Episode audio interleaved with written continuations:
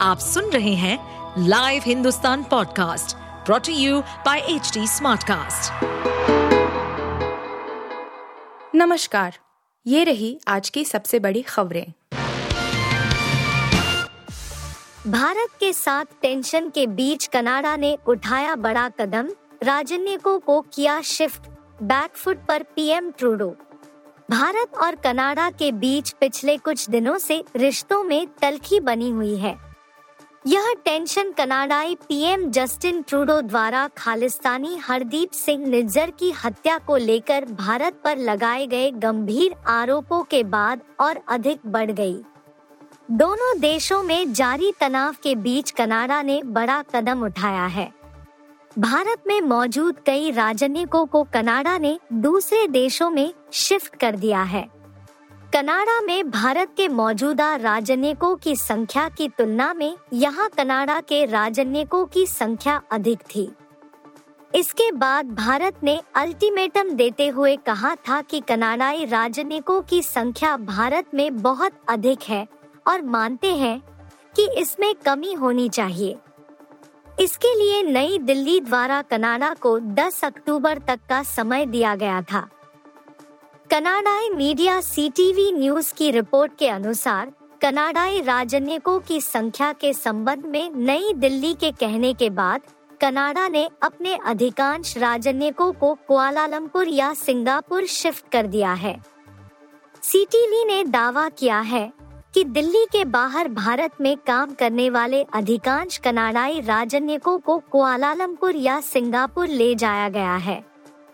Global affairs Canada ने इससे पहले दावा किया था कि कुछ राजनयिकों को विभिन्न सोशल मीडिया प्लेटफॉर्मों पर धमकियाँ मिली है। विभाग ने अब कहा परिणाम स्वरूप और अत्यधिक सावधानी के चलते हमने भारत में कर्मचारियों की उपस्थिति को अस्थायी रूप से समायोजित करने का फैसला लिया है। खालिस्तानी अलगाववादी निज्जर की जून में हुई हत्या में भारतीय एजेंटों की संभावित संलिप्तता के कनाडा के प्रधानमंत्री जस्टिन ट्रूडो के आरोपों के बाद भारत और कनाडा के बीच कूटनीतिक विवाद पैदा हो गया है। भारत ने आरोपों को बेतुका और प्रेरित कहकर खारिज कर दिया। और इस मामले के लेकर ओटावा के एक भारतीय अधिकारी को कनाडा से निष्कासित करने के बदले में एक वरिष्ठ कनाडाई राजनयिक को अपने यहाँ से निष्कासित कर दिया था। भारत ने गुरुवार को कहा था कि कनाडा को संख्या में समानता हासिल करने के लिए देश में अपनी राजनयिक उपस्थिति कम करनी चाहिए और आरोप लगाया कि कनाडा के कुछ राजनयिक नई दिल्ली के आंतरिक मामलों में हस्तक्षेप करने में शामिल है। यह निज्जर की हत्या पर दोनों देशों के बीच संबंधों में जारी गिरावट का स्पष्ट संकेत है। विदेशी फंडिंग से टुकड़े टुकड़े वाली साजिश। न्यूज़ क्लिक पर एफआईआर में चौंकाने वाली बातें, पत्रकारों के भी नाम। न्यूज़ क्लिक पर छापेमारी और पत्रकारों से पूछताछ के बाद दिल्ली पुलिस की एफआईआर से न्यूज़ वेबसाइट को लेकर कई चौंकाने वाले तथ्य सामने आए हैं। दिल्ली पुलिस ने गुप्त इनपुट का हवाला देते हुए कहा कि भारत की संप्रभुता और क्षेत्रीय अखंडता को बाधित करने के इरादे से साजिश के तहत भारतीय और विदेशी संस्थाओं की ओर से देश में अवैध रूप से करोड़ों की विदेशी पैसे का निवेश किया गया है। आरोपियों ने विदेशी फंड की आड़ में 115 करोड़ रुपए से ज़्यादा हासिल किए। पुलिस का कहना है कि अमेरिका स्थित वर्ल्ड वाइड होल्डिंग्स एलएलसी से अप्रैल 2018 से पीपी के news click studio private limited को अवैध तरीके से करोड़ों रुपए मिले, जिसके शेयरधारक प्रबीर पुरकायस्थ, अमित सेनगुप्ता, दोराई स्वामी रघुनंदन, बप्पादित्य सिन्हा, गौतम नवलखा, गीता हरिहरन। अमित चक्रवर्ती और world wide media holding LLC है। पुलिस ने कहा है, विदेशी फंड चीन की कम्युनिस्ट पार्टी के प्रचार विभाग के सदस्य नेविल रॉय सिंघम ने वर्ल्ड वाइड मीडिया होल्डिंग्स समेत कई संस्थाओं के ज़रिए उपलब्ध कराया। पुलिस ने एफआईआर में कहा, यह पता चला है कि गौतम नवलखा जो पीपी के न्यूजक्लिक स्टूडियो प्राइवेट लिमिटेड में 2018 में इसकी स्थापना के बाद से शेयर धारक है। वह भारत विरोधी और गैरकानूनी गतिविधियों में शामिल रहे हैं। जैसे कि सक्रिय रूप से प्रतिबंधित नक्सली संगठनों का समर्थन करना और गुलाम नबी फाई जो कि पाकिस्तान की आईएसआई का एजेंट है, उसके साथ साठ गांठ रखते हैं। यह भी पता चला कि गौतम नवलखा उन्नीस से प्रबीर पुरकायस्त के साथ जुड़े हुए हैं। जब उन्होंने Sagarik process analyst private limited का गठन किया था, पुलिस ने कहा कि अवैध रूप से भेजे गए विदेशी फंड को प्रबीर पुरकायस और उनके सहयोगियों जोसेफ राज, अनूप चक्रवर्ती, अमित चक्रवर्ती के भाई, Bappaditya Sinha, Virtunet systems private limited के प्रमोटर, द्वारा निकाल लिया गया है। यह भी पता चला है कि ये पैसा तीस्ता सीतलवाड़ के सहयोगियों गौतम नवलखा, जावेद आनंद, तमारा, जिब्रान उर्मिलेश, अरात्रिका हल्दर, परंजॉय गुहा ठाकुरता, त्रिना शंकर, अभिसार शर्मा आदि दी गई थी।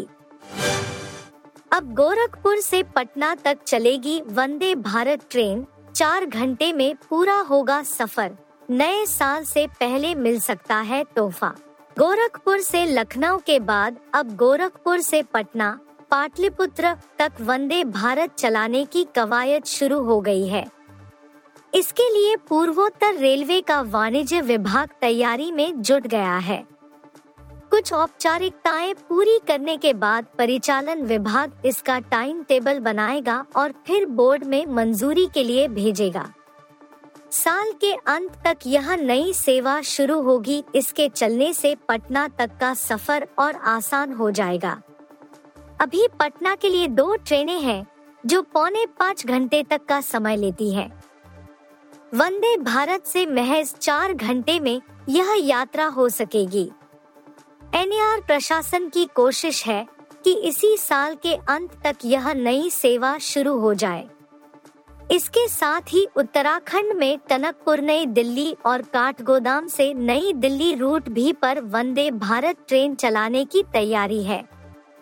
वंदे भारत की टाइमिंग के साथ ही एनएआर के अफसर वंदे मेट्रो के लिए रूट तैयार करने में जुट गए हैं। सूत्रों के अनुसार ये वह रूट हो सकते हैं, जहाँ कम दूरी की इंटरसिटी चल रही है। गोरखपुर से पटना पाटलिपुत्र के लिए अभी दो ट्रेनें हैं। एक लखनऊ गोरखपुर पाटलिपुत्र और दूसरी गोरखपुर पाटलिपुत्र एक्सप्रेस। दोनों पटना तक पहुँचने में पौने पाँच घंटे का समय लेती है। ट्रेन के सभी 16 डिब्बों में यात्रियों की पूरी सुरक्षा के लिए सीसीटीवी कैमरे लगाए गए हैं। ट्रेन के ऑटोमेटिक दरवाजे केवल तभी खुलेंगे जब ट्रेन पूरी तरह से रुक जाएगी। ट्रेन तभी चलना शुरू करती है, जब दरवाजे पूरी तरह से बंद हो जाते हैं। पटना के साथ ही पूर्वोत्तर रेलवे के काठगोदाम से नई दिल्ली और टंकपुर से नई दिल्ली के लिए वंदे भारत ट्रेन चलाने का प्रस्ताव है। इन दोनों स्टेशनों से वंदे भारत चल जाने से यात्रियों को काफ़ी सहूलियत होगी और उन्हें एक हाई स्पीड ट्रेन का तोहफा मिलेगा। इतनी मिसाइलें दागेंगे कि परमाणु हमले की धमकी पर दहाड़ उठे व्लादिमीर पुतिन। रूस के राष्ट्रपति व्लादिमीर पुतिन ने कहा है कि उनके देश ने एक परमाणु क्रूज मिसाइल का सफलतापूर्वक परीक्षण किया है और यह चेतावनी दी है कि देश की संसद परमाणु परीक्षणों पर प्रतिबंध लगाने वाली संधि के अनुमोदन को रद्द कर सकती है। उन्होंने इस संभावना को भी खारिज करने से इनकार कर दिया कि रूस तीन दशकों से अधिक समय में पहली बार परमाणु विस्फोट वाले हथियार परीक्षण कर सकता है। सोवियत संघ के पतन से एक साल पहले 1990 के बाद से रूस ने परमाणु विस्फोट से जुड़ा कोई भी परीक्षण नहीं किया है। पुतिन ने पहली बार कहा कि मॉस्को ने हज़ारों मील की संभावित रेंज वाली परमाणु संचालित और परमाणु सक्षम क्रूज मिसाइल ब्यूरवेस्टनिक का सफलतापूर्वक परीक्षण किया है। उन्होंने विश्लेषकों और पत्रकारों की एक वार्षिक सभा में यह भी कहा कि रूस ने अपने अंतर महाद्वीपीय बैलिस्टिक मिसाइल सिस्टम सरमाट पर काम भी लगभग पूरा कर लिया है और उसका उत्पादन करेगा, जो नई पीढ़ी के परमाणु हथियारों का हिस्सा है।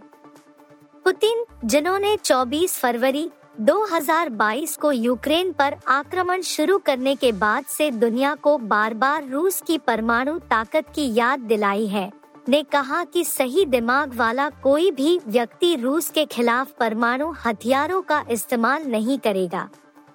उन्होंने कहा, अगर इस तरह के हमले का पता चला तो हमारी इतनी संख्या में मिसाइलें सैकड़ों सैकड़ों हवा में दिखाई देंगी कि एक भी दुश्मन के बचने की संभावना नहीं होगी। उन्होंने बिना कोई विस्तृत जानकारी दिए कहा, हमने बुरेवेस्तनिक परमाणु वैश्विक रेंज क्रूज मिसाइल का आखिरी सफल परीक्षण किया है।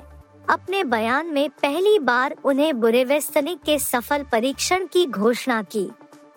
बुरेवेस्तनिक का शाब्दिक अर्थ तूफानी लड़ाका है। पुतिन ने पहली बार 2018 में इसका ज़िक्र किया था। सचिन तेंदुलकर मेरे आदर्श लेकिन, रचिन रविंद्र ने और किसे बताया favourite ICC cricket world cup 2023 के ओपनिंग मैच में रचिन रविंद्र ने जिस तरह की बैटिंग की, उसे देखकर हर कोई हक्का बक्का रह गया। न्यूजीलैंड के इस युवा ऑलराउंडर ने जिस तरह से इंग्लैंड के गेंदबाजों की खटिया खड़ी, उसका अंदाज़ा पहले किसी को भी नहीं रहा होगा इंग्लैंड वर्सेस न्यूजीलैंड मैच में देवोन कॉनवे और रचिन रविंद्र ने मिलकर जिस तरह से बैटिंग की, मानो वह किसी नौसिखिया बॉलिंग अटैक के सामने बैटिंग करने आए हों।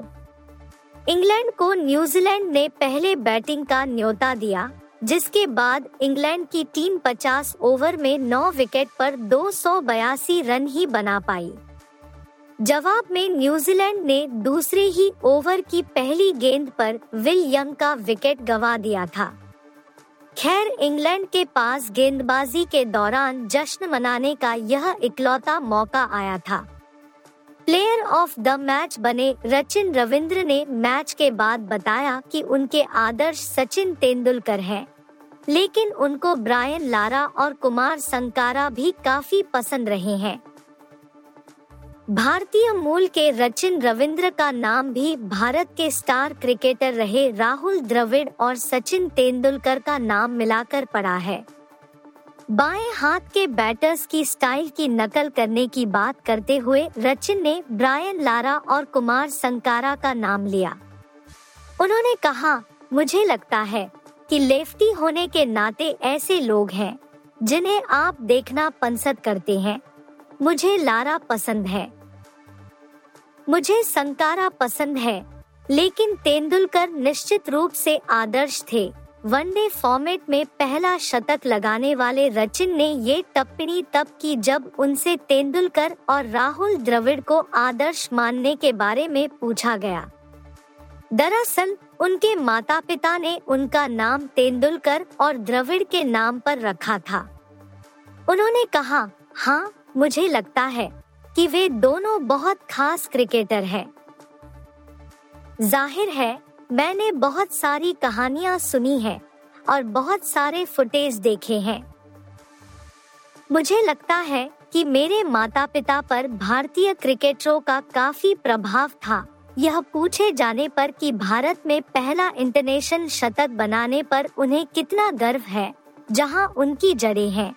रविंद्र ने कहा, जब भी वह बेंगलुरु में होते हैं, जहाँ उनके दादा दादी रहते हैं उन्हें पारिवारिक जुड़ाव का एहसास होता है।